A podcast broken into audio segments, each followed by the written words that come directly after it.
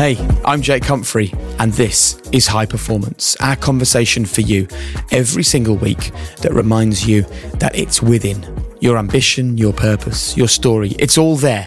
We just help you unlock it by turning the lived experiences of the planet's highest performers into your life lessons. So right now, I allow myself and Professor Damian Hughes to speak to the greatest leaders on the planet so they can be your teacher. And remember, this podcast is not about high achievement or high success. It's about high happiness, high self-worth, and taking you closer to a life of fulfillment, empathy, and understanding. And before we start with today's episode, I have an announcement that I am so excited to share with you. We are putting on, we are putting on a very special live high performance event. It's happening on the fifth of February in my hometown of Norwich. And it's going to be a coming together of all the amazing things we've learned from high performance over the past three years. There's going to be live guests on stage. There's going to be conversations with myself and Professor Damian Hughes. We're going to be speaking to you, the audience. It is a show that we have worked long and hard on to make it as exciting as possible. It's It's not just a live podcast record, it's a live show. And I'd love you to be with us on the fifth of February. And tickets are on sale right now. All you need to do is go to the high performance podcast dot com and click on booking, or go to norwich theatre dot org. I expect they'll sell fast, so you probably need to move fast. But I would love to see you on the fifth of February in Norwich for a live high performance event. I can't wait. Anyway, back to today's episode of the High Performance Podcast. It's a fascinating one. Here's what's in store. Everest, I find relatively straightforward. Uh, I'm never going to say I'm complacent about it or take it for granted, because that would be very disrespectful for the dangers that exist on that mountain. But we have a really good understanding of the mountain and how to approach it and what we need to do to get high on the mountain. But summit day is... stress levels and anxiety levels, certainly for myself as a professional mountain guide. I'm leading somebody into the death zone. I'm leading somebody into an environment where there is no rescue. And I've been doing that for years. And it was only two or three years ago, I, I was doing, as I mentioned, doing a keynote, and I realized the level of stress that I'm under in the build-up to that day and then during that day. If the unthinkable happens, and for whatever reason we have an issue at eight thousand meters or higher, that team needs to be on point to extract us from that situation. I trust them and they trust me. And they feel comfortable that if they're uncomfortable about something, they can just put their hand up and say, you know what? I don't think we're doing the right thing. My confidence, I think, to a certain extent, comes from the knowledge that I can perform when it really matters. I'm devastated.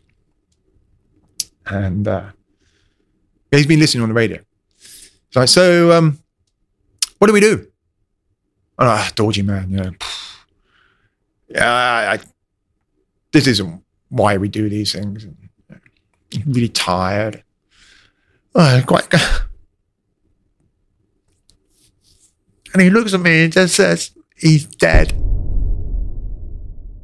Oh, wow. This is some episode, I tell you. Um, as you heard there, it gets very emotional at times, but it's also incredibly inspiring and uplifting.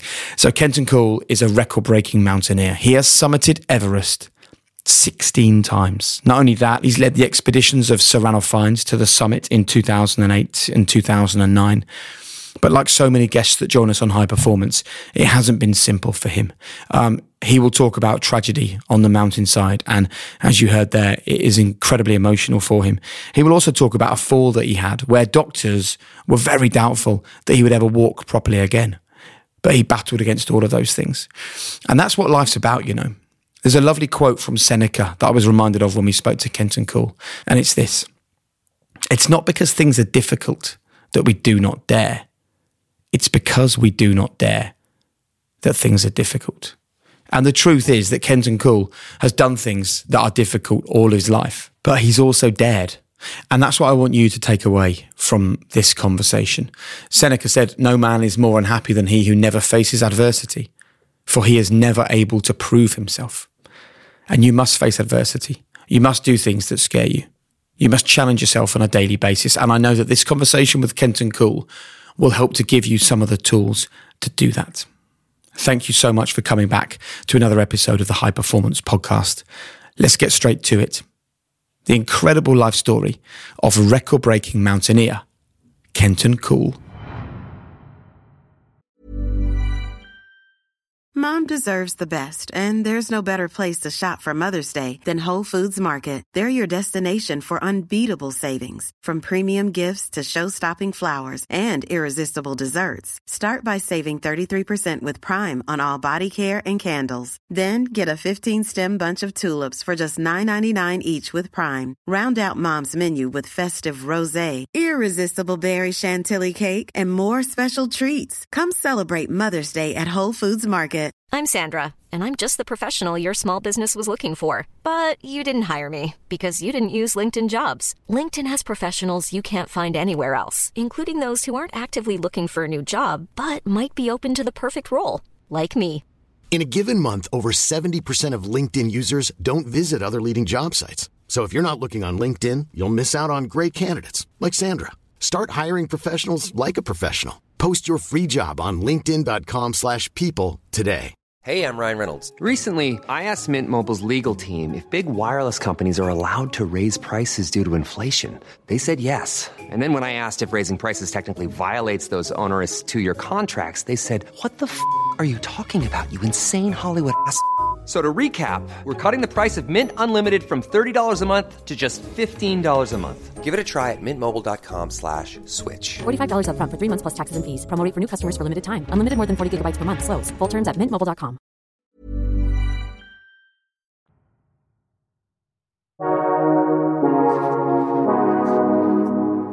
How do you now define high performance?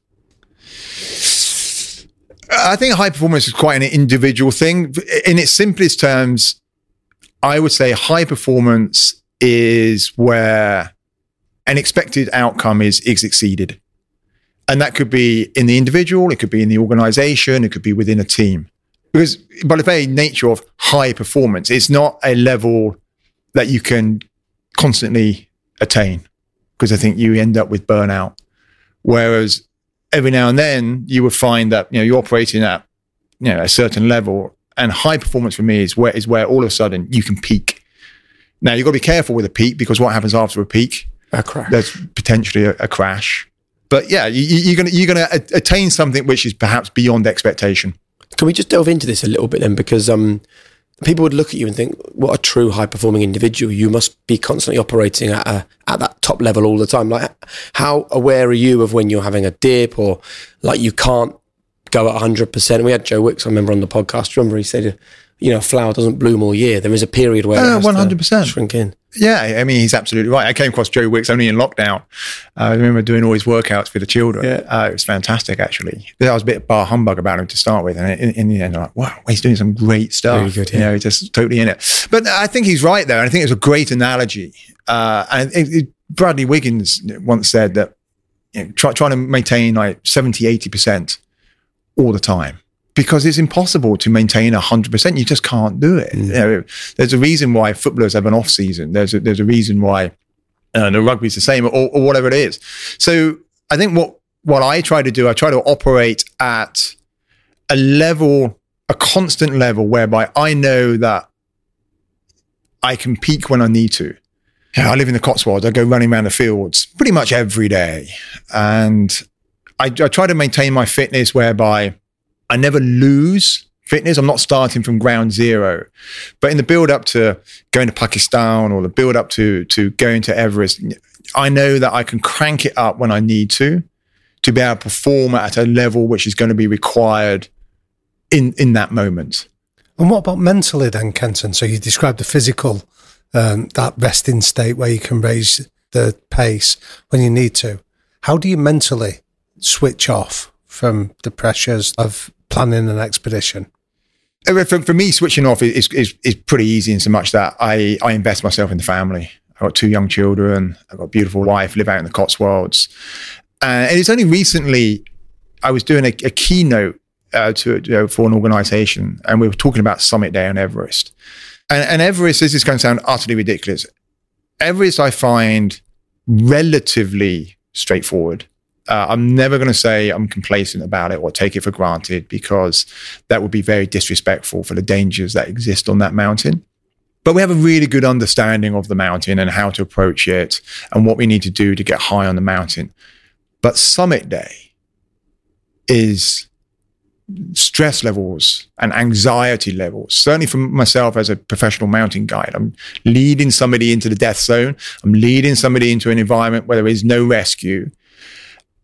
And I've been doing that for years. And it was only two or three years ago, I, I was doing, as I mentioned, I was doing a keynote, and I realized the level of stress that I'm under in the build-up to that day and then during that day is incredible. It's all-consuming. So when I find I come back from an expedition, A, it's a wave, a tsunami of relief that we're out of the death zone. I've, I've done my job.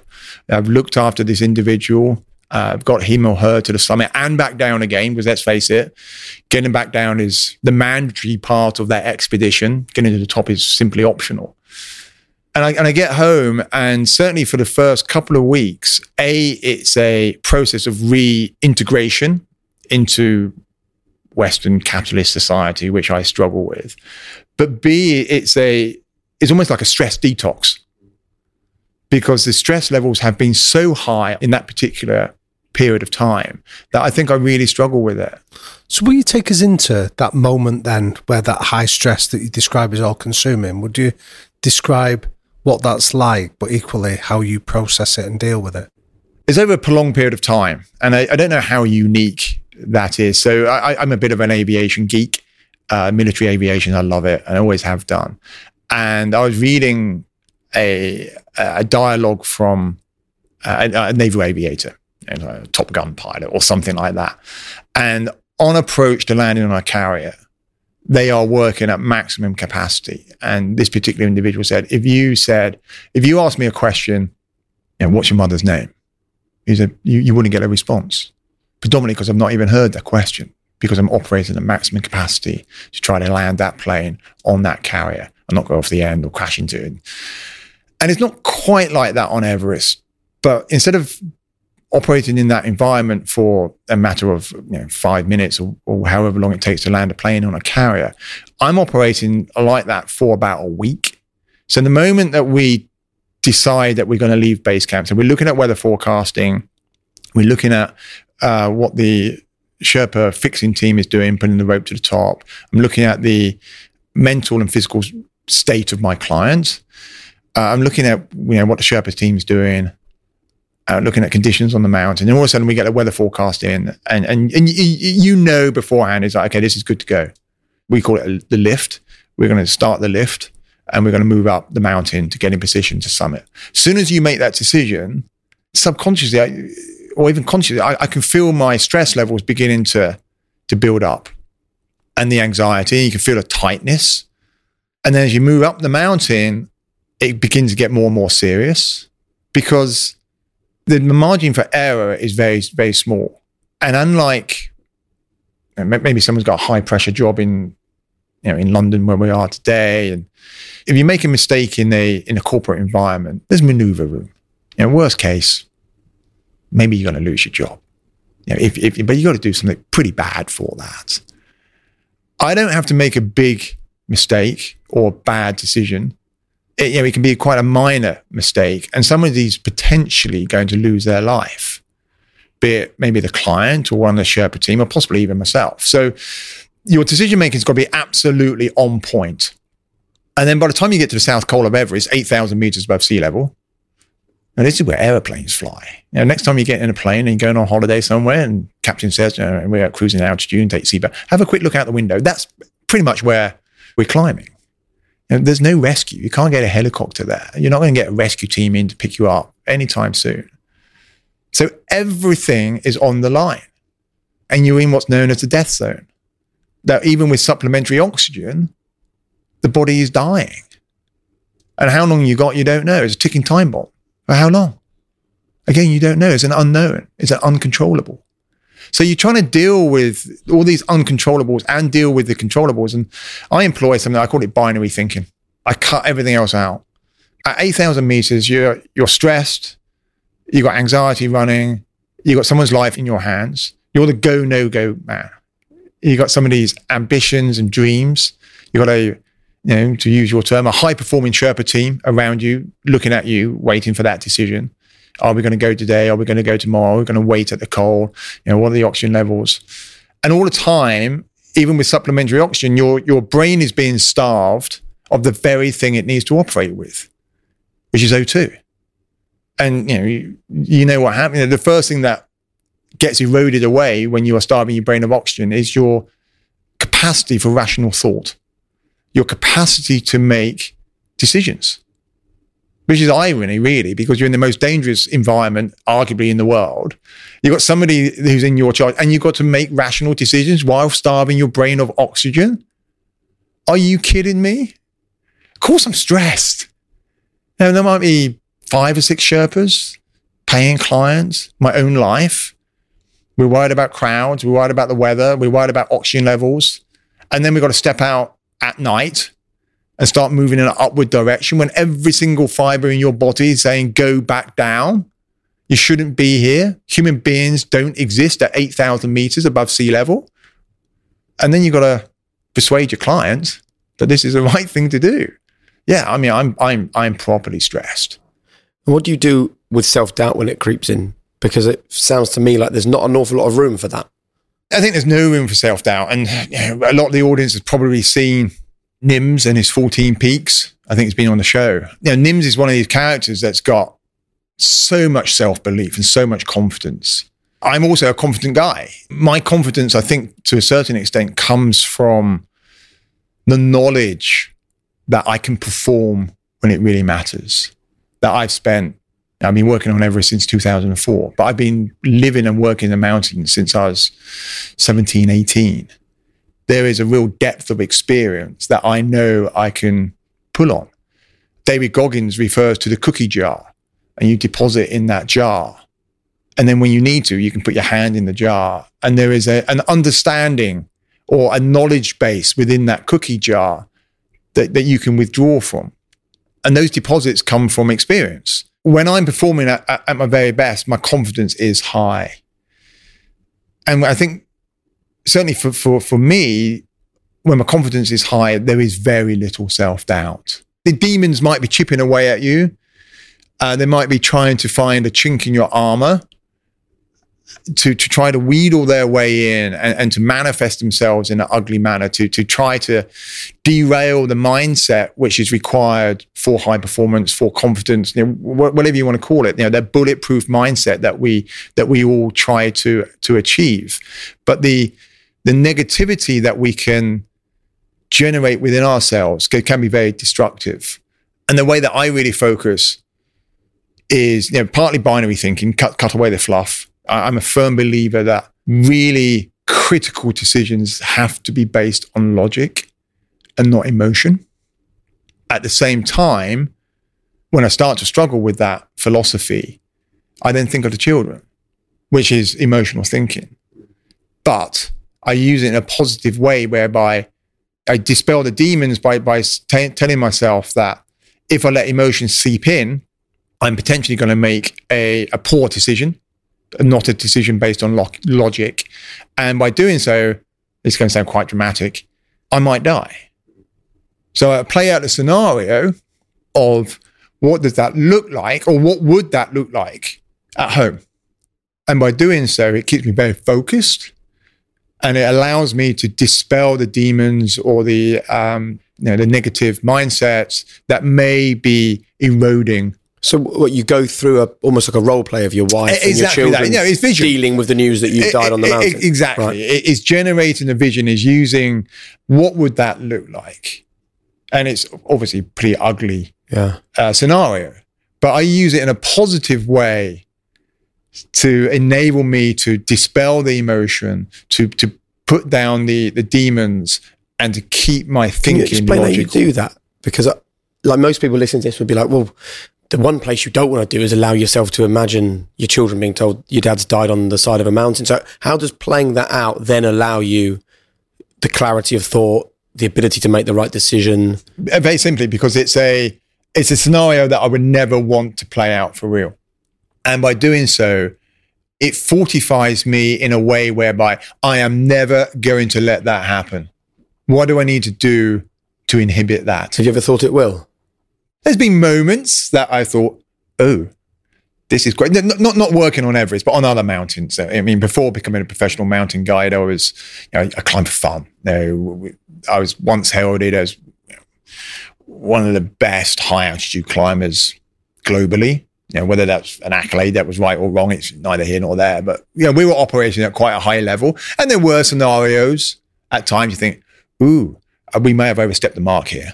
This is actually going in the wrong direction. Or you know, you're, you're ice climbing or you're mixed climbing in Scotland and the weather's horrendous and you know everything is reliant on a on a pick placement. The tiny weeny pick on your on your ice axe and is wobbling in a in a placement. You think, my God, if that pops, this is going to get really ugly really quickly. So there have been scenarios that have been less than ideal, but you certainly don't start on a journey thinking not going to come back. Now, you described when you were on the mountain and your capacity to think rationally is being impaired by the environment, but you've got high-performing Sherpas around you. So I'm interested of how do you get feedback from them? How do you create space that they could say to you, Kenton, we're going to, we, like, we need to reconsider this, or we are in a precarious position, and you don't let ego or your desire to get to the top interfere with that? I mean, it is a tricky one because the Sherpa, the, the Sherpa culture is definitely one of sort of deferment. Yeah, uh, it's not very often you would get a Sherpa say, you know, actually, this is wrong, and it's and it's similar to the culture. I think uh, with the Air Korea or Korean Air, yeah. There's lots of case studies on the culture in Korea. So you know, Air Korea. The audience probably know this, but they were experiencing a lot of crashes. Uh, I forget who the um, psychologist was that went in and worked out that nobody wanted to overrule the captain of, of the plane. And it's a little bit like that in Sherpa culture, that is they, they, they, they do defer to, you know, I don't mean in a derogatory way, the the Western guide. Yeah, uh, it, it's changing uh, a little bit with, you know, the likes of Nims and, uh, and Lakpa from eight K and you know, the different um, other other different companies. But it's taken years to, to get to this situation. What we try to generate within the Sherpa team uh, is that, you know, we are all equals. You know, and people listening to that will probably say, well, you know, but there's always got to be a leader. There's got to be, and, and to a certain extent, y- yes. But at the same time, by generating a uh, a team that is all on an equal basis, and some of my Sherpas have summited more times than me. Dorji, my number one Sherpa, Dorji Gyaljen. He's ten years younger than me. He's got twenty summits to his name. Uh, he has a really good understanding about the small things that set Sherpa teams apart, you know, because they, they're from a different religion. English isn't their first language. They, they, they're different culture. And he really understands the nuances. And we try to build this team whereby we are all on an equal standing. There is so no blame. How do you do that then? I really invested myself in what's important to, to, to the team. Now, I spent time in their houses. I've got to know their families. I've got to know the children. Now, I've laughed with them. I've cried with them. We've had success together. We've had tragedy together. I've, I've earned their respect over many, many years. You know, I used to carry big loads, you know, akin to the Sherpa loads, because the Sherpas carry way more than the average client, like way more, you know, ten times the amount. And by investing yourself with the team, living with them, breathing with them, you know, you do sort of earn their respect. And it's trust. I trust them and they trust me. And they feel comfortable that if they're uncomfortable about something, they can just put their hand up and say, you know what? I don't think we're doing the right thing, or have we considered doing this, or maybe we should wait a day, or I don't think that weather window is quite what you think it is. Let's sit down and discuss this. So will you give us an example then, Kenton, where you've been in that death zone, or or maybe just before you make that decision to go in there, where one of them have come to you and challenged a plan of action that you've had, that you have then created space to listen to and change your plans? So generally, I mean, it's normally it's normally Dorji, so he, he becomes like the team spokesman. And for better for worse, there's, there's normally a little bit of a disconnect between so where the Sherpas would to live and hang out, and where, say, I would and the and the client. And the, the Sherpas would normally congregate in the, this is at Camp two. Uh, so we have like halfway up the mountain at six thousand four hundred meters. Uh, and the Sherpas would generally hang out in the, the kitchen tent. They would eat and hang out and socialize in, in the kitchen tent, whereby uh, myself and the client, you know, we, we've got a mess tent. So there's there's this disconnect, which immediately creates a barrier yeah. that needs to be broken down. So I find myself spending quite a lot of time between these two venues. I spend a lot of time in the cook tent, just hanging there, listening to what they've, they're saying. I mean, a lot of it is in Nepalese. I don't speak Nepalese, but then you know, there's, there's there's English conversations going on as well. And the, the dialogue would normally occur in the cook tent where the Sherpas were feeling really comfortable amongst their, their colleagues and their friends, and you know, the, the the cooks in there, the cook boys are in there, and, it, and it's it, it's a it's a comfortable environment. And generally, it'd be Dorji would simply sidle up next to me, and we'd talk. We could be talking about anything. I think this is indicative about what an amazing man Dorji is. He would just then slowly slip into conversation that there is a general vibe that they're not comfortable about something, and it could be, you know, the loads which need to be carried up, or perhaps their time, because they, they work so hard, and they are human beings like you and I. And if we try to emulate what they do on the mountain, you know, physically we'll be crushed, let alone where our mental state would be. Let me give you an example. We would climb from Camp two on Everest to the South Col, Camp four, over two days. So if we're all climbing Everest, we would be using oxygen at maybe a three to four litre a minute flow rate. Uh, we'll be carrying, you know, a, a relatively light load. And we'll take two days to get there. You know, we stop halfway up at Camp three and rest and recover, and then next day go again. And we would use maybe three, four bottles of oxygen to do that. A Sherpa would go from Camp two to Camp four, carrying four, five litres of oxygen. So that's like about four kilos, four and a half kilos per bottle. So they're carrying you know, fifteen, twenty kilos on the back. They would do it without oxygen. They would leave early in the morning. You know, when I say early, like one o'clock in the morning, climb a good deal through the night, get to the South Col, deposit their load, come back down again to Camp two, no, all in one day, and then be back down by you know, a late lunch. They would rest one day and then do it again. And they're doing it without oxygen. It's incredible. It's an unheralded feat of human endurance. I mean, these guys are simply incredible. And they are uncelebrated or under-celebrated. Generally, yeah, they're certainly yeah. under-celebrated. We're beginning to see, I mean, Nims is is doing some some some great work. Because Nims isn't a Sherpa. Yeah. People think he is, but he's not. He's, he's from the lowlands, which makes his achievements and his endurance achievements even more incredible. But he's doing some great work celebrating the hard behind-the-scenes work that the Sherpas do. So, so these guys are, are doing like big carries like that. And then there is often an expectation that they are physically bulletproof and Sherpas don't get tired. But they do. But culturally, they don't want to, they don't want to let anybody down. So generally, there's a, you know, they, they, they will try to hide any physical like tiredness that they might have. Whereas we try to generate a, a, a culture of openness. And Dorji was saying this year, you know, Kenton, or Kenton Dai. So Dai is like a uh, colloquial word for you know, his brother. It's a term of endearment, Kenton Dai, or K C, I'm known as K C Dai. Yeah, some, some of the Sherpas are a bit tired. They're not a bit tired, they're exhausted. They're a bit tired. Maybe tomorrow we rest. And it's not, you know, he's asking the question, you know, it's, it's, in many ways it's a rhetorical question. He's actually telling me that tomorrow they are going to rest.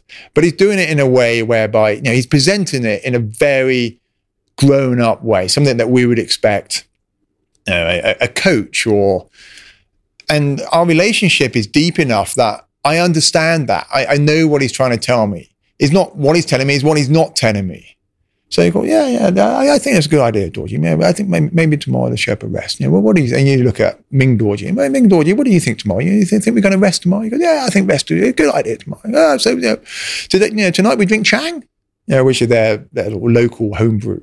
Now they don't have Chang on the mountain, but you know, ah, tonight we drink Chang, and they all start laughing and joking. Oh yeah, we drink Chang tonight, but we don't have any Chang. It's allowing Dorji and, and the others the, the space. In a very comfortable environment to have that dialogue, knowing that, you know, if, if I do disagree, not I'm, I'm going to, if we do disagree, you know, no one's going to be fired, no one's going to be sacked. You know, it, it's, it's the openness that's required in a situation that actually is very, very serious. Because the last thing I want is, is, you know, one of my top Sherpas keeling over because they're overworked or we're overextended or they're exhausted. I want that team out one hundred percent when it really matters, in case the unthinkable happens.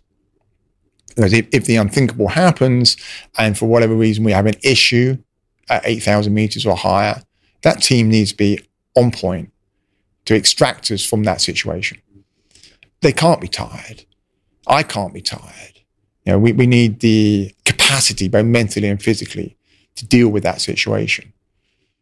We have a lot of people, I think, still that feel to be a leader, you have to make all the big decisions yourself. You can't possibly be vulnerable. You need to tell everyone the direction you're going because otherwise it leads to doubt. And they're only dealing with, you know, a decision in the city or a decision in the staff room at school or in their business. Whereas, you know, you're, you are literally dealing with life and death. And that story you've just told us and the, what you just shared there is a reminder. I think the key thing, which is personal relationships, is what gets you through in those moments, you know, possibly as much as, even if not more than, your skills and your knowledge and your ability. If you can't connect with those people on the mountain, then then you die. You talked about the unthinkable. I mean, you have been around the unthinkable happening. You know, thank goodness not to you, but it has happened to other people. And there is a story of you performing C P R on someone for two hours on the mountain, and still that person died. I'm, I'm just interested um, what that horrendous experience would have done for you, and whether after that there was any resistance from you forever going back on the on the mountain. I don't think there was any resistance to going back. So so the, the story was, we came across, I say we, it was Dorji, Dorji and myself, and we came across a stranded climber, for want of a better word, at Camp four on Lhotse. So Lhotse is a neighbouring peak, fourth highest mountain in the world, neighbouring peak to Everest. And this was back in twenty thirteen. And essentially, Mister Lee, Uh, he's a Taiwanese climber.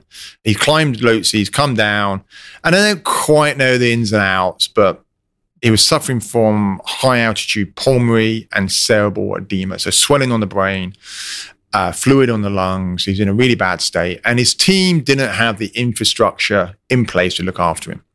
And then they they hid the situation from the rest of base camp because they're trying to sort it out themselves. And anyway, he was essentially left. And we came across him at the high camp. And the first thing I knew about it is one of the doctors at base camp, so there's something called the H R A, the Himalayan Rescue Association. It's a non-profit. And they put doctors in at base camp to look after the clients and people like me, but also the Sherpas. And, and we get a call over the radio. And uh, the doctor, Rachel, I think her name was, was, can you just have a look in one of the tents? You know, we're, we're getting reports that there's there's a climber that needs some help. And so we're like, well, Rachel, there's no one else here. It's just Dorji and myself. She goes, just go and have a look in some of the tents, because the tents were often left up. So we're like, okay, well, we just climbed Everest and we just climbed Nuptse uh, the day before. This is the year that I did the trilogy of climbing these three peaks. So, you know, I'm physically knackered. Dorji is tired. I don't think Dorji ever gets knackered, but he's tired. So we look in the tents and there's no one there. And there's two tents about fifty yards beneath us. And I look at Dorji, and Dorji looks at me. I'm like, okay, scissors, paper, stone. Let's see who goes down there. I lose. I go down. Jesus. Yeah. So I go down there, open up one of the tents, and then, then there's this, this, this Taiwanese guy in there. I'm like, Jesus. And I go, Rachel, there's, there's somebody here. And, and was he still coherent at this stage? No, he was unconscious at this stage, but he's breathing. Uh, you know, he's alive. The tent's a, a disaster zone. Uh, there's vomit in there. And it's like... Uh, his down suit's ripped open, there's a down everywhere. It's, it's just it's just a really ugly uh, situation. So as we'll go in there, get on the radio, and Rachel was brilliant. She was helping me through the whole thing. And then uh, a couple of other climbers turned up, both Australian, and they were both climbing Lhotse without without oxygen. And one of them was, I don't know if it was a doctor or a paramedic, but he was able to assist me injecting uh, Mister Lee with uh, dexamethasone, which is a steroid-based drug. Uh, and this had quite a profound effect on him. He regains consciousness. Uh, he, he's trying to talk to me. You know, he's, you know, he's, he's relatively coherent. He can squeeze my hand. He's responding to, you know, various tests we're doing on him. But it, it's now night, and there's no way we can extract him at night time. and I, I stay up with him throughout the night. I said to Dorji, there's no need for you to be involved with this. Go back to our tent, get a good night's sleep. And we, we potentially not going to need your strength tomorrow. Uh, so go back to the tent, get a good night's sleep. I, I'll deal with this for now. And then at some stage, I mean, I've climbed these two other mountains over like three or four days. You know, I'm physically exhausted. Uh, I'm w- with Mister Lee throughout the night. I set, I'm set an alarm and I'm waking up every like, twenty minutes or so to ch- check on him. Uh, but at some stage, I drift off during the night and I, and I wake up and um, and he's not breathing. So, Christ. You know, I've, I've kind of, you know, certain, certain degree of um, responsibility here. Uh, I've, you know, I've, I've let, let him down. He's, he's, he's not breathing. Uh, and then try to call Rachel on the radio, but I, I forget what time it is. It, it, it's three o'clock, four o'clock in the morning, whatever. It was a long time ago. Can't, can't really remember. And I go into, into a certain extent, into panic mode a, a little bit. I'm trying to get Rachel on the radio, but not only have I fallen asleep, but I've left the radio out and the batteries have got cold. Uh, so I can't get Rachel. She's probably in bed anyway, but the H R A are, there's always somebody on, on the end of the radio. But I kind of know what I need to do. What, what what's Rachel going to tell me? Like, you know, sticking with more decks? Well, there's only so much decks a body can take. And I revert back to being a Boy Scout aged twelve, thirteen on a first aid course. And if somebody's not breathing and you can't detect a heart heartbeat, well, you do C P R. Now, admittedly, I don't know how long he's been not breathing for, but I feel the compulsion to to try something. And I revert back, I'm twelve. And, you know, was it Risasiani or something that they were called? And those rubber doll things. I've never done it for real. And, you know, it's a horrible situation. It's pitch black. It's bloody freezing. And I'm like, okay, let's, let's do C P R. So I start doing C P R. And I don't know if you've ever done it. It's quite exhausting. It's much harder than you think it's going to be. And I don't know how long I need to do it for. Because my first aid training was you do C P R until somebody who's more qualified than you comes along and says, you can stop or you continue or whatever. But there is nobody coming along. We're at eight thousand meters on Mount Lhotse or seven thousand eight hundred or wherever we are. So I do it for as long as I can and then I stop. And I think, Christ, he's dead. I think, no, he can't be dead. You know, this is on my watch. I can't let him down. So you get back to it. And it was maybe, I don't know, hour and a half, couple of hours. And every time I'd stop, I think, you, you, you can't stop. Because you stop, he's going to die. So you've got to try something. And then finally I get, and warm up the batteries. So I actually put them down my underpants. And I think, okay, how can I? So I've got like four, eight triple A, uh, double A batteries down my, or the battery pack, you know, in my down suit, not quite down my underpants, trying to warm it up. Batteries comes alive. I get Rachel and it's like, okay, well, yeah, Rachel, what do I do? And she's like, okay, what's the situation? What are its stats? And so I explain all that. And she's like, well, you got to call it. Yeah. I'm like, well, what do you mean I got to call it? She's like, well, and then if you remember watching you know, E R and things like this, and then you, know, you got to, the, the guy is kind of dead. And I'm struggling with all of this. And I kind of just remember sitting back. And it's just about dawn now, perhaps a little bit later. And then there's a crunch, crunch, crunch out, outside. You can hear crampons in the snow. And I don't know if it's somebody coming up or coming down. And then the, the zipper zips open. And it's Dorji. Dorji's head comes into this tent. And I, I'm devastated. And uh, he's been listening on the radio. So, so um, what do we do?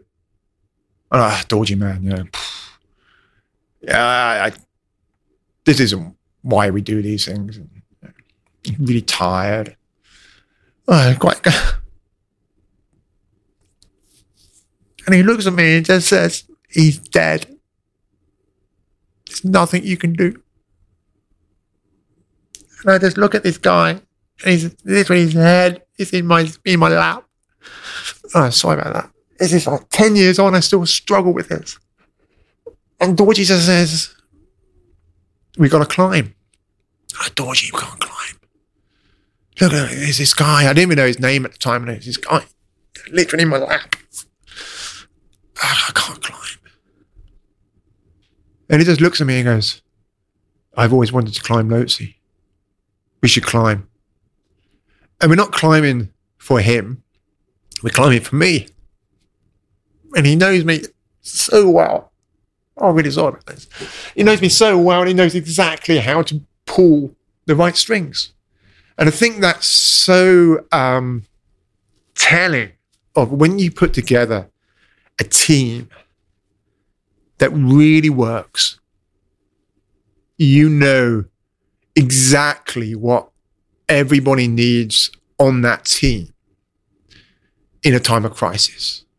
Whether they need to find that extra gear, or whether in that scenario, in that moment, that individual, I don't think it is, but let's call it vulnerability, what he or she needs to get over that. And Dorji just hit all the right notes. And I think that's, it's partly indicative of what an amazing man he is, but also the culture that over years, all of us have put together in, in that situation. You know, and I, I was conflicted. You know, I put on my crampons and I left Mister Lee in that tent, and and we climbed. And it'd be very easy for, you know, somebody out there to say, well, you know, perhaps you should have done this or you should have done that. But for me in that moment, or for us in that moment, I mean, Mister Lee was dead. There's nothing we could have done anymore to try to look after him. And, and we climbed.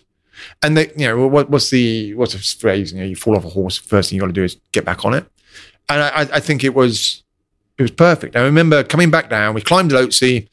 Somebody at one o'clock in the afternoon. We get caught in a storm on the way down. You know, we climbed these three peaks, and you know, heralded as you know, quite quite a big thing in the climbing world at the time.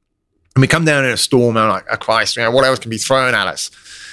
And we get back down to the high camp, and Dorji's busy packing various things up. And I just said to him, I just need a few minutes. Yeah. And went back into the tent with Mister Lee and just sort of sat there. And just tried to deal internally with what, what had happened overnight. And then, you know, a Sherpa team was coming up to try to initiate a rescue. Um, I mean, they're obviously too late by probably a couple of days.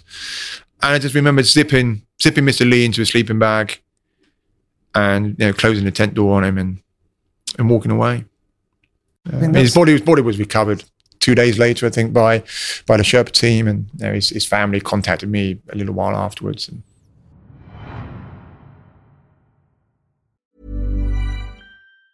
Mom deserves the best, and there's no better place to shop for Mother's Day than Whole Foods Market. They're your destination for unbeatable savings. From premium gifts to show-stopping flowers and irresistible desserts, start by saving thirty-three percent with Prime on all body care and candles. Then get a fifteen-stem bunch of tulips for just nine ninety-nine each with Prime. Round out Mom's menu with festive rosé, irresistible berry chantilly cake, and more special treats. Come celebrate Mother's Day at Whole Foods Market. I'm Sandra, and I'm just the professional your small business was looking for. But you didn't hire me, because you didn't use LinkedIn Jobs. LinkedIn has professionals you can't find anywhere else, including those who aren't actively looking for a new job, but might be open to the perfect role, like me.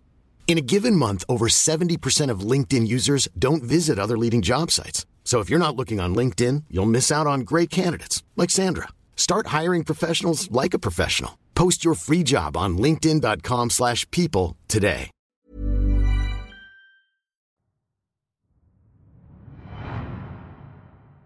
I mean, it's incredible stories, and thank you for sharing it. But it's also a reminder of a phrase that we've used in other interviews on this series around the memento mori, the reminder of our own mortality. And you've seen it in the most visceral, real sense of it.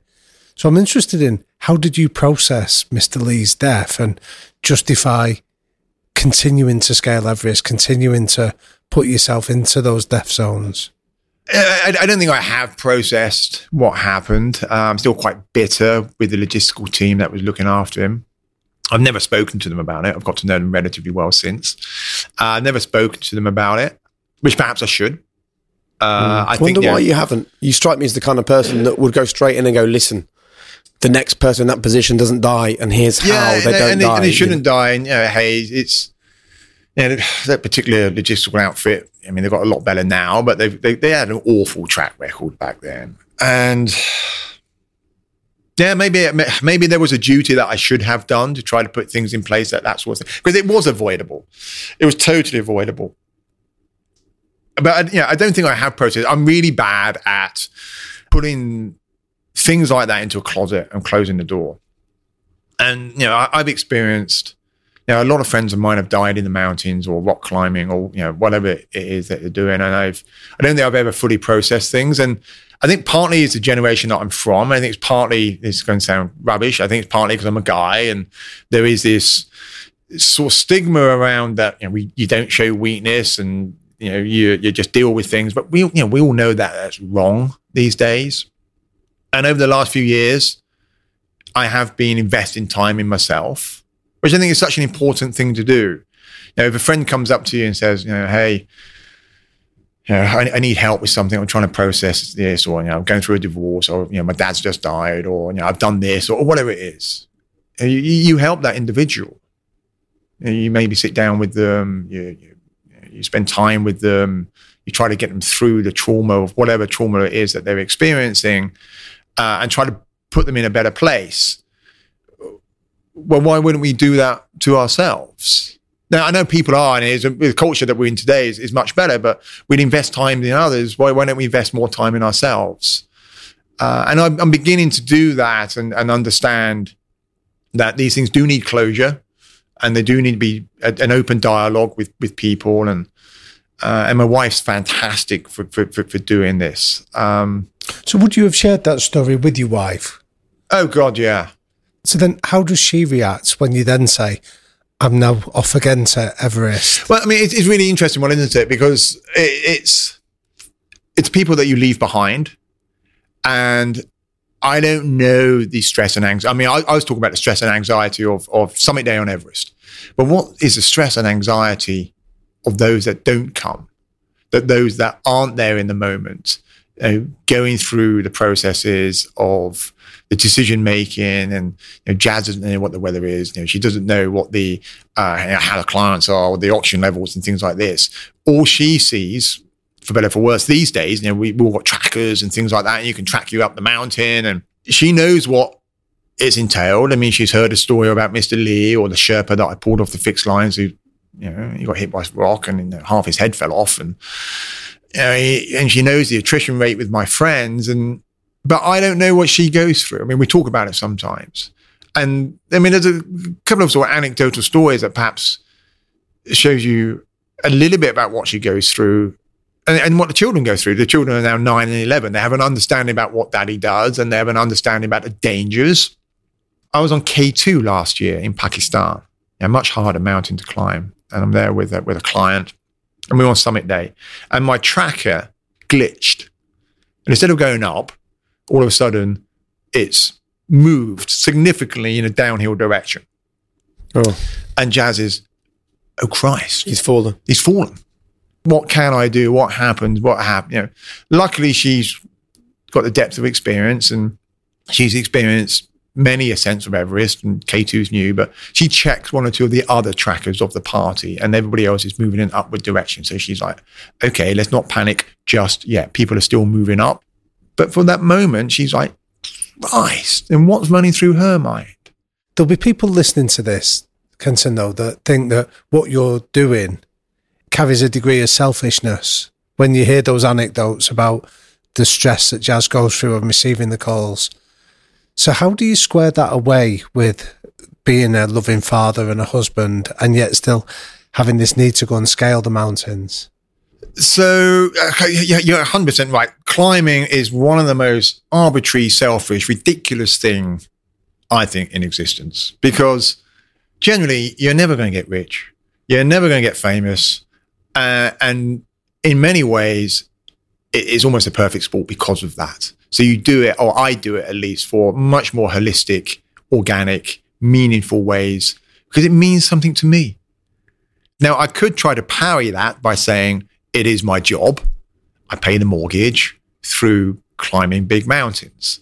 But you know, I, I could be a stockbroker or a lawyer or a you know, whatever. You know, I, I could choose any uh, any sort of avenue.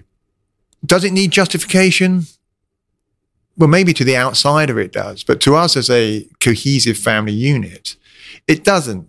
And the reason I think it doesn't is to be, you know, the best husband or father that I I can be, I, there needs to be a level of contentment. And I find my contentment is aided by time spent in the mountains, whether that's for work or whether that's for play. And it could be skiing, it could be walking, it could be, you know, rock climbing or whatever it is. And if you remove that, I, I definitely get jittery. Jazz can see it. And she said, a number of times she said to me, you know what? I think you need to book a flight, go and contact some of your friends out in the Alps and just sod off and go climbing. Come and see me in a week's time because you're getting unpleasant. The children don't like you right now. And I think you're being really, really mean. So, so go on, went off and come back in a week's time. And I will come back reset, uh, much more pleasant. And I mean, it was Alavirus wrote a book called Feeding the Rat. And it's about Mo Antoine. It's Mo Antoine's biography. A climber who died in the eighties, I think. And inside us, and it doesn't matter. It could be climbing, it could be sport, it could be, it could be anything. It could be work. It could, it could be. And inside us, you know, we have a rat, and that rat needs sustenance. And if you starve the rat or whatever sustenance he he or she needs, they start gnawing away at your insides. And that rat, in, in my rat. Needs time in the mountains. And when he's content, he will quite happily like curl up and do whatever rats do when, when they're when they're not gnawing away. And and it's so true. You know, I think we all have a rat of some description. Yeah, yeah. And we all need that selfish time, that self-investment that we were talking about earlier, that time to ourselves. And yeah, I want to spend time with the family. I want to spend, be playing French cricket or football in the garden with my son and my daughter, or taking her up to the hockey pitch and hitting hockey balls around. Yet at the same time, yeah, I need that me time because I'm, I am a human being as well. And I'm developing and I'm growing and I'm learning all the time. And we, and we need to invest in the me sometimes as much as we invest in other people. Uh, and we forget that sometimes. Right at the beginning, um, you spoke about coming back and almost having to decompress from mountain life and mm. having to reacclimatise to the Western world. Before we move on to our quickfire questions at the end, I would love you to share with us any lessons or learnings or the biggest thing that we can take away from this conversation when it comes to the mistakes we're making in this Western world. Because what we haven't oh seen, and all the people listening on their smartphones right now whilst on the tube or on the bus to work, totally immersed in this Western world. Many people listen to this because they want to be entrepreneurial and they want to make their mark and they want to get rich. And what is the biggest mistake? What's the biggest trap that we're all falling into that you've almost been shown the light when it comes to the other world that you've operated in? I think I'm really lucky. I travel a lot, and I travel to you know, places in South America, like Pakistan, India. I've seen a whole host of things. And whenever I come back to the U K or you know, wherever it may be, I used to live in France. I come back to France, or I really worry about the society that we belong to, the capitalist society that we are indoctrinated to believe is so amazing and something that we should all be part of.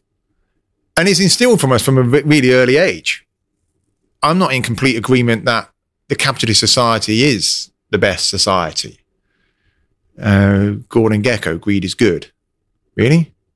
I mean, how, how much do we need? I mean, I, we're, we're, I'm looking out at London today and we can see all the cranes up and, you know, I can see buildings as, as far as I see and people are going about their business. And, and you know, you mentioned just a minute ago in the question, you know, people are listening to this on their smartphones or they've got earbuds in on the bus or on the, on the, on the, you know, what happened to connectedness? And when you go to places in Nepal or Pakistan and you're in these little villages, or I'm working with my Sherpa crew, the times that we are disconnected from the grid, uh, we don't have our smartphones or devices, we become connected in other ways. And all of a sudden, there's a community. There's a collective. Because the capitalist society is all about the individual. And really, if you go back, not even that far, you know, the human species is tribal. You know, and a tribe is a collection of of individuals that is much more powerful than the individual, because a tribe needs everybody working together to to exist. Is it the Kalahari, um, the, the tribe that's in the Kalahari Desert? They've worked out they work sixteen hours a week, I think it is. And if somebody's not pulling their sixteen hours, they're, they're kicked out of the tribe. And they're not going to exist for very long, because everybody's got to pull their weight. And that's for the collective good. And you see mm. that in some of these, you know, air quotes, developing cultures, developing nations. And you know, we saw it a little bit in lockdown. You know, we saw the positiveness of communities coming together and pulling as one. We're all in it together. But we're, you know, we're, we're short-sighted individuals. And we, you know, we're constantly thinking about one-upmanship or getting one over your neighbour or whatever it is, you know, keeping up with the Joneses, the rat race that yeah. is the environment's the biggest example. We're putting everything in front of the environment, oh and there will goodness. be no mountains to climb for the next generation. Yeah, well, there's going to be no planet left yeah. if, if we continue. And, and that, that's a, such a good analogy. It's the biggest madness of all, isn't it? Uh, Literally, it's, it's, there will be no planet, yet you still want to build and a And you see the manifestos powered. of our governments going, yeah. oh, yeah, we're going to address this. Yeah. And it's like it's such short-term madness. Yeah, it's a madness, yeah. Because there's going to be nothing left.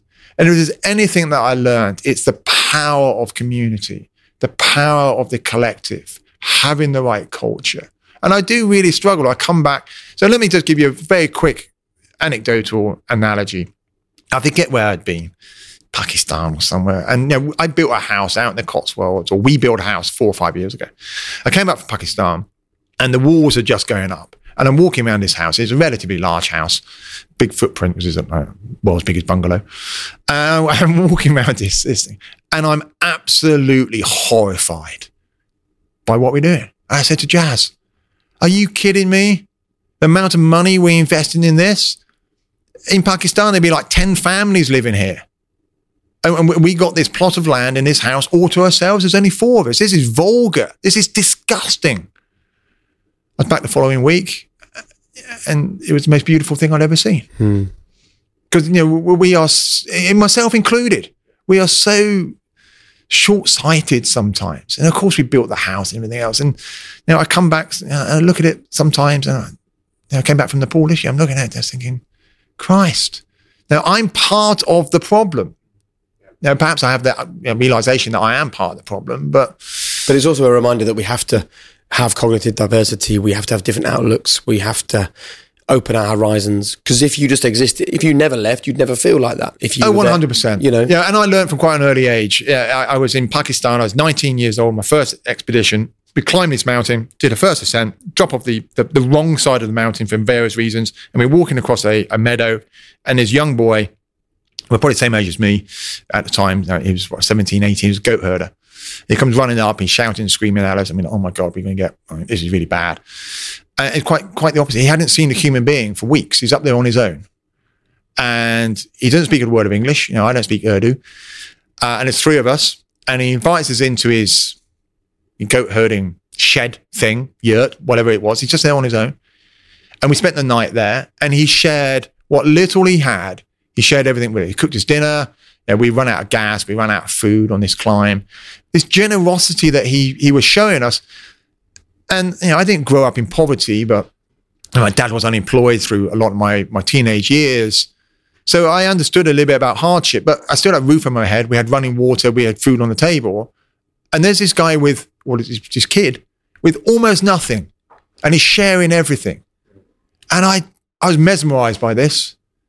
And it was a light bulb moment that everything that I had understood or been taught up to that point was arguably a fabrication, and that there was something entirely different. There was a different way of living your life and showing generosity to others, which is arguably the most important, most rewarding thing that we can actually do. And it took this young Pakistani boy to educate me on that, despite the fact that I'd been to university and been to a grammar school in High Wycombe and all these amazing things. Yeah. No, no one ever taught me that.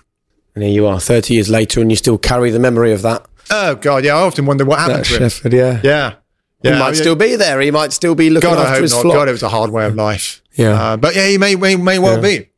be. Uh, perhaps he's not even alive. I don't know. But that generosity. But that's a really good example of that quote, isn't it? That when the student is ready, the teacher will appear, and mm. maybe that was the right time for that lesson yeah. for you. Oh, absolutely. one hundred percent. Yeah, Naltar Valley in North Pakistan. Amazing. Right. Um, the three non-negotiables that people have to buy into if they're going to allow you to take them up a mountain.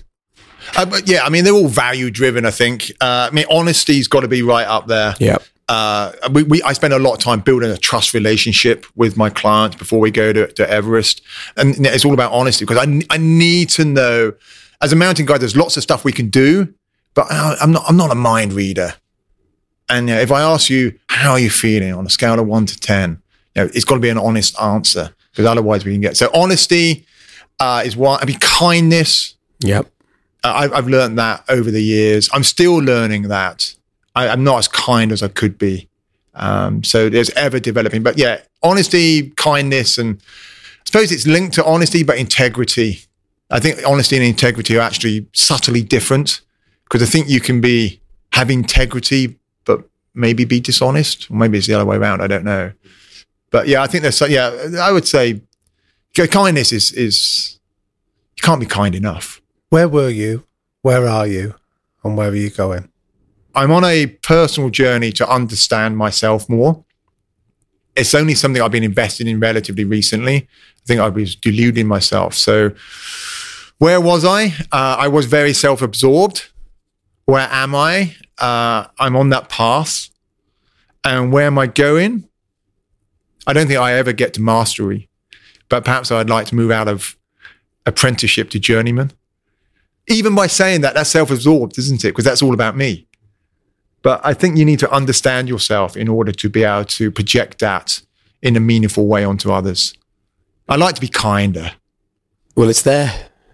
It's there if you want to be kinder. The opportunity oh, yeah, I know exists. That. I know that. But it's, it's how you sometimes project that. And in times of when you're stressed, then you quite often, I do anyway, sort of revert back to your default settings. And my default settings aren't always the most holistic or kind sometimes. And I've only learned this through the teachings of my wife, who is a very wise, generous individual. And yeah, we're constantly learning, developing.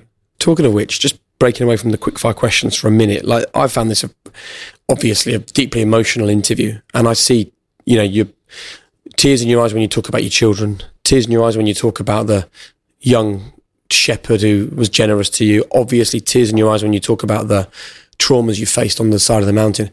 And this is in the context of you currently being more open about exploring your own emotions and your own feelings. I wonder if we'd have had this conversation five or ten years ago, would the emotions have been as on the surface as they are? Or maybe the work you've done on yourself recently has made you realize the power of your own human emotion and your power of vulnerability, really? I think the emotion's always been there. It's been one of those, it's one, it's one of those things, you know, I get teary very easily. I could be presenting on stage to an organization and get teary talking about, you know, an Everest ascent. It's, it's one of those really strange things that I, I tear up a lot. I've tried to hide it in the past because it's not what, you know, alpha males are meant to do. And I've given up on that years ago. Yeah. I, I don't see any any harm in, in being teary. But behind that, there's a deeper emotion today than there would have been ten years ago. You know, my understanding of my own connectiveness with my feelings is deeper now than it was. I, I, I was winging life even five years ago. Um... And it was only, I think, through reading, through listening to podcasts, that I realized I needed to work on myself. And it's a work in progress. And it always will be. But I'm really glad that I embarked on it.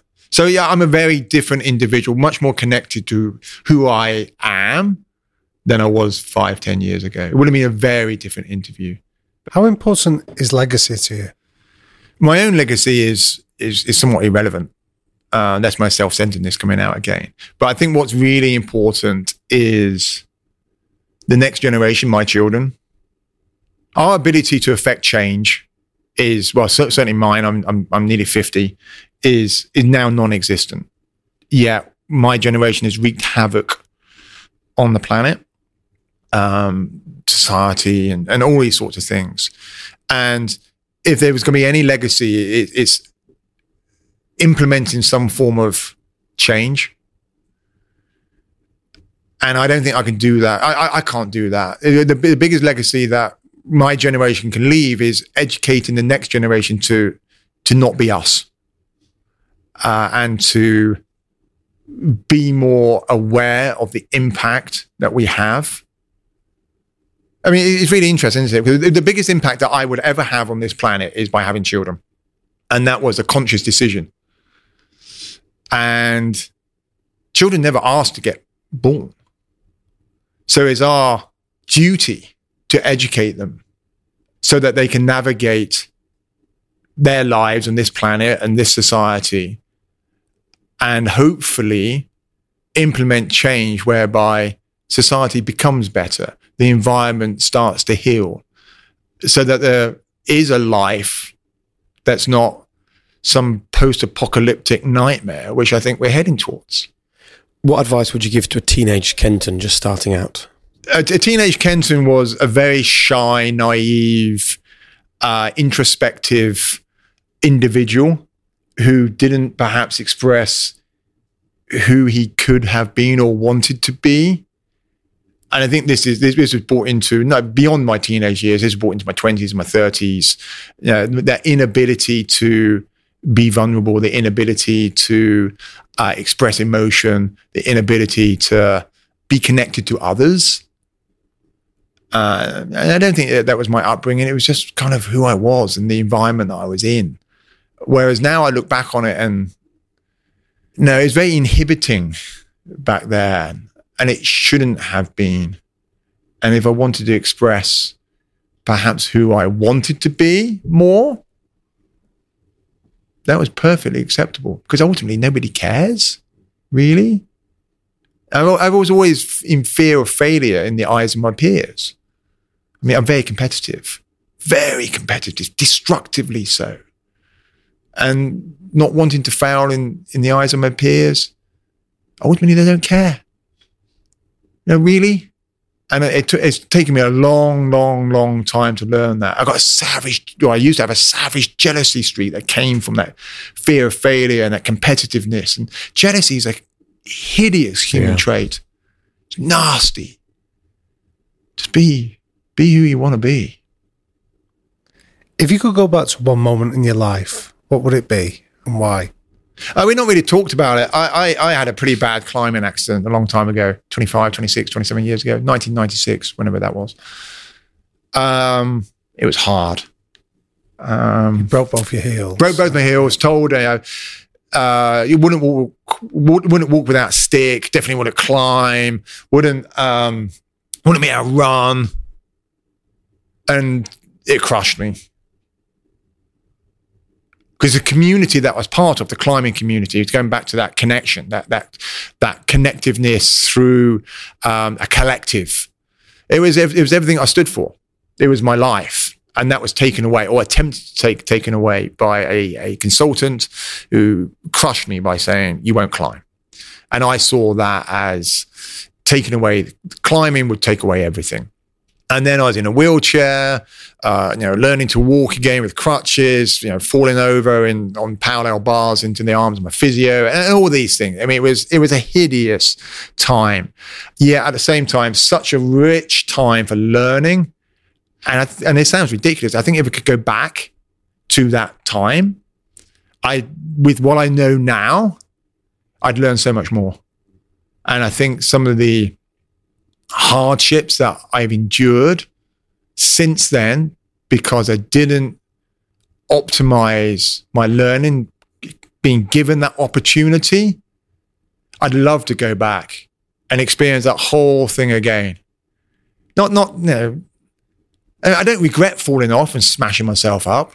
Not one little, I, I, I like to think I don't regret anything.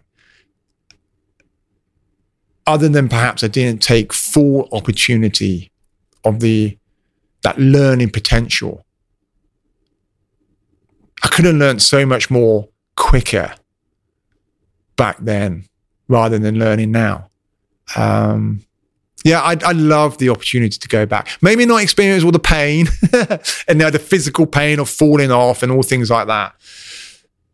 But yeah, it's an amazing time being in a wheelchair in London, trying to navigate all, all of that, all that that presents to you. This is in ninety-six. You know, buses that, that go down and you know, disabled access back then was crap. And and the, the ability to learn. I don't think I missed it completely, but I'd love to go back. And last question, your final message really for people that have listened to this brilliant episode of High Performance. What would you like to leave ringing in their ears, your one final golden rule to living a high performance life? Uh, single golden rule. I mean, how do you distill high performance and life in, into, into a single golden rule? Doesn't really matter what other people think of you. It's about what you think of yourself. And you know, to, to really achieve high performance, you have to believe in yourself. And I think through society today, you know, we're bombarded with you know, Instagram or TikTok or, or whatever it is. And, and we see these other people living these amazing lives and we think, God, you know, I'm not worthy enough. I'm not like them. I'm not as beautiful. I'm not as hardworking. I'm not in the gym as much. I don't earn as much money. I don't drive that night. Doesn't matter. Okay, if you can cut that fluff away and be you, regardless of what other people think about you. And I suppose the other thing is surround yourself with people that tell you what you need to know, not what you want to know or what you want to be told. And that comes back to that self-belief. We live in a society that is very fake. And it, for the majority of people, it erodes their self-belief. And if you want to be a high, experience high performance or even good performance or you know, be working at an optimum level, you've got to believe in yourself regardless of what others think. And and that is, in this day and age, it's hard.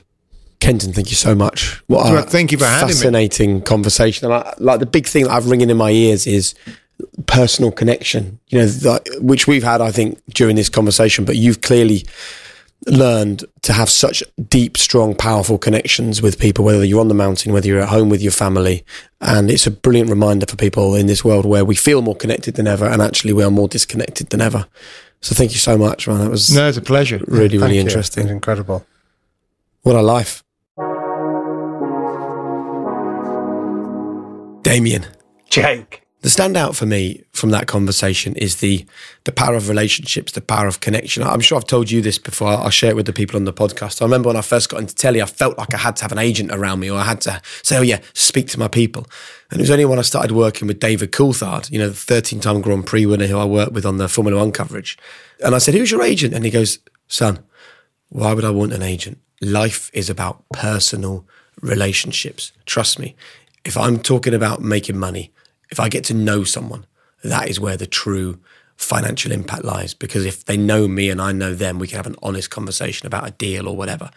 And it's only all these years later that you have a conversation with someone like Kenton and you realise that his entire life is built on knowing that personal relationships, not just relationships, is what matters. Yeah. I, I, there was that quote that came to mind about that, you know, every corpse on Everest was once a highly motivated person. And the idea that climbing to the top of Everest is a phenomenal feat and to do it sixteen times as he's done is uh, even more exceptional. But that story he told of Mister Lee that was told in really quite moving terms of finding that guy who was a corpse is a really good example of of where the strength of relationships, of the, the, the way that he was able to connect with the Sherpas, to go and eat in their houses, to go and socialise with them, to go and laugh and cry with them, was actually what's kept him alive on those sixteen times of scaling Everest. Because, you know, people don't, don't care what you know until they know how much you care. And he was a really good example of that investment of time is never wasted. And also a reminder, I think, that you can be strong and you can be vulnerable. Yeah. Yeah, that's, I mean, that's a really interesting one, isn't it? That I know we spoke about having binary thinking on the uh, on the mountain when he's in the, zef- uh, the death zone of seeing things in black and white terms. But I actually think what you're describing there is adding the awe, so you can be vulnerable and you can also be strong, and not just thinking it's life is an either or process. You can be both and. But also, like, who would you rather be taken up the mountain by, right? Someone who is strong, like Kenton is, and knows the ropes and knows the, the sort of the, the hard skills, the technical skills of climbing, but also has emotion, has a vulnerability, has an understanding of the human condition, can relate to you? Or do you want to be taken up by an automaton that perhaps misses things because they haven't got that emotional intelligence? Like, I want the leaders in my life, whether they're my kids' teachers, whether they're the people in my production company, whether it's the people working here on the podcast, I want them to be vulnerable, with an emotional intelligence, with a fragility, with a an ability to relate and to empathise with each other. Yeah. Well, so often we've spoken on the podcast, haven't we, that when you go on any quest, whether it's you're going after high performance or, in Kenton's case, you're scaling a mountain, you're still going to hit the messy middle, that bit where it feels and looks like a failure. So I, that's where the emotional intelligence stuff comes into its own. Somebody that can not shout at you and berate you for feeling silly when you're stuck in that messy middle, but somebody that can come and sit with you, can empathise with you, and can understand how you feel to then get you back on your feet and carry on your journey. So, I yeah, exactly. I think it's almost such an underrated virtue. Thanks a lot, mate. Thanks, Jake. I loved it. It's now the part of the show where we welcome a high-performance listener, and we now welcome Luke Takuchi. Luke sent us an email, actually, to say that he's forty-one. He's the C E O of a housing association in South Wales. He actually took the job at thirty-seven, which is a big shout because he's got around eighty colleagues. They turn over around ten million pounds a year. But he says he loves the role of the C E O. However, and we'll talk about this in a moment, it can be lonely. He goes on to say that high performance has given him an advantage he didn't think that he would have without it, opening the door to so many inspirational leaders. And he even took a recent exec away day, starting with everyone's three non-negotiables. So maybe we should find out his in a moment, Damien. Um, he says, I think your pod is a unique offer for business leaders like myself, and I'm not aware of anything else like it. He mentions Rick Lewis, Steve Morgan, James Timpson, Susie Ma, um, and the notes he made while listening to them. Well, Luke, welcome. Welcome. Thanks, guys. Appreciate having me on. It's brilliant to be here. So was there a moment where you first sort of realised what high performance could do for you, and that it was more than just kind of listening to something and, and moving on with your life? Yeah, I think, well, I, I think if I look back now, so obviously during the pandemic, like many, sort of going for a run or just sat around the house and having a listen. Uh, for me, it's always it's just an amazing sense check of, because it is a lonely world and you, you've not really... Like many C E Os, you haven't done it before. So when you step into that mantle, um, you've got to look outside as well. So all of a sudden I was listening to people like, I remember Rick Lewis is the one that always sticks with me. And I just thought, well, what an amazing sort of character, the leadership side of that. And it's it's a nice sense check to know that what you're doing sometimes is like others are doing. And obviously you, you've got to be confident in your own ability, but hearing how others lead businesses and their sort of culture and values was really useful for me. So I think, yeah, the, the Rick Lewis one always stands out, and the Susie Ma one.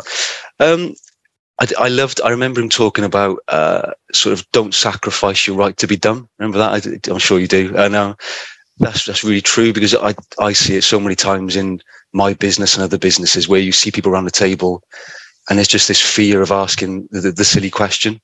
So I think for me, it is that privilege of you can sort of pause and you can say, look, let's go back over that and let's, let's recheck that. We need everyone in the business to understand it. Otherwise, we're just going to be leaving the room not knowing what's going on. So that really stuck with me. And I just, I like this sort of balance with you've got to have fun, you've got to enjoy it, but you've got business focused at times as well. So that was, that was one I enjoyed. And the one, I mean, the nature of your work in sort of the housing association often sort of makes me think of the Susie Ma infinite purpose principle, the difference that you make for the rest of the world. So what, like, what is that infinite purpose that you've introduced at in the housing association? Yeah, so it, interestingly, we, we use this for our corporate away days to set the new plan. So I've always said, and I, uh, the advantage for us is we're dealing with people. So we're dealing with lives, we're dealing with people. We've seen the impact it can have when you give someone a home, how that can change someone's life. So no disrespect to colleagues that sell paper clips, but we always say, look, we're, we're not selling paper clips. We're, we've got the advantage here of dealing with people first to first. So we use that. And ours, in answer to your question, Damien, is just about making a difference, a positive difference to someone's life. And that can be in loads of different ways now, because we're no longer just building homes and managing homes. We, we do projects in the community around employment, apprenticeships, training. So you see that broad sort of spectrum now of how you can make a difference in a positive way. Would you mind sharing with our listeners some tips that you, you've got for how you don't get overwhelmed by the fact that your work actually is life-changing and life-saving in some cases? Um, do you have tips and tricks that you use to not allow it to overwhelm you and to sort of stay in the blue brain space rather than letting emotion take over?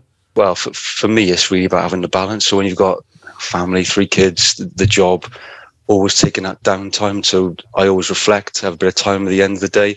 I'm an early riser. I think I said that in the email. So that really helps me get prepared for the day. So getting up. What do you do in that time? I usually exercise. So I usually go to the gym um, for like forty-five minutes, but then I'll get my emails sorted, get my notes for the day, just things I need to be prepared with, looking at my diary for the, I'm always like a week or two ahead. So that really helps. Um, and just getting outside as well at the end of the day, whether that's with the kids or just having a stroll, podcast, wherever it might be, you've got to have that balance. So I've, I've never been one, I've never thought it's badge of honor, like last one in the office. And I've worked with people like that over the years, and you see them really struggling and they're sort of there at seven o'clock at night. They're not productive. So that's one of the biggest things I've learned over the pandemic is we, we're far more productive. So we've switched everyone to nine day fortnights, um, no core hours. So we got great flexibility now for colleagues across the business where they just trust them to do the job, just do the job and be good at it is the main thing. And one of the comments you made, Luke, was about the loneliness a bit of uh, of leadership. Um, how do you cope with that? I've I've almost got this like an official board around me outside of work, if that makes sense. So I've, I've got the board I, I operate with in my chair in work, outside work. I've got lots of friends that do different, you know, in different industries and sectors. My wife, bless her, you know, she, she knows when I come down.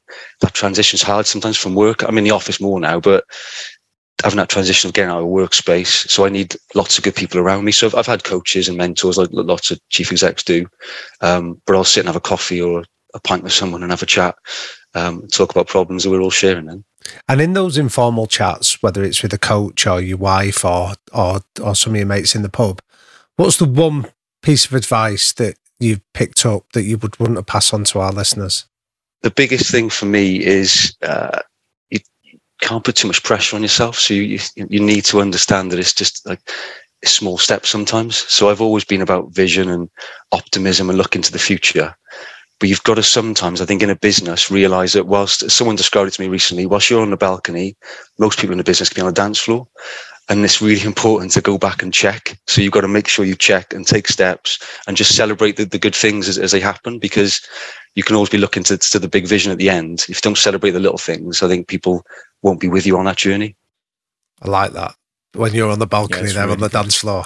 yeah, that, that, that one stuck in me. I, that was someone, it was a business psychologist who worked with us, and she, yeah, we did personality profiles. So obviously you're always looking to learn. And, uh, I have to, I just got to stop and pause sometimes, I think, if I'm being honest.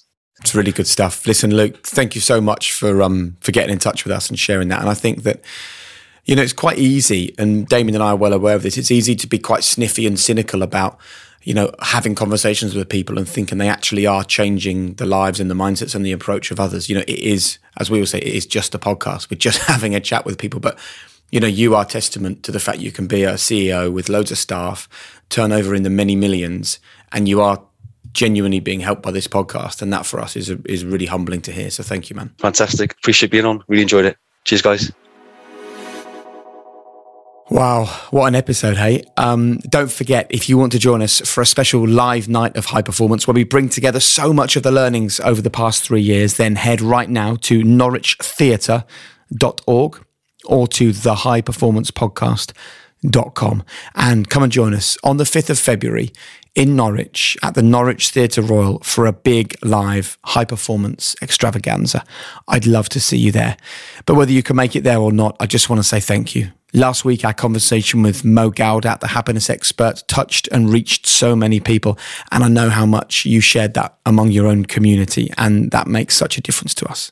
So thank you for continuing to spread the learnings from these conversations. Thanks as well to Finn, to Hannah, to Will, to Eve, to Gemma and Callum for their hard work today. Remember, there is no secret. It's all there for you. So chase world-class basics. Don't get high on your own supply. Remain humble, curious, and empathetic, and I'll see you very soon.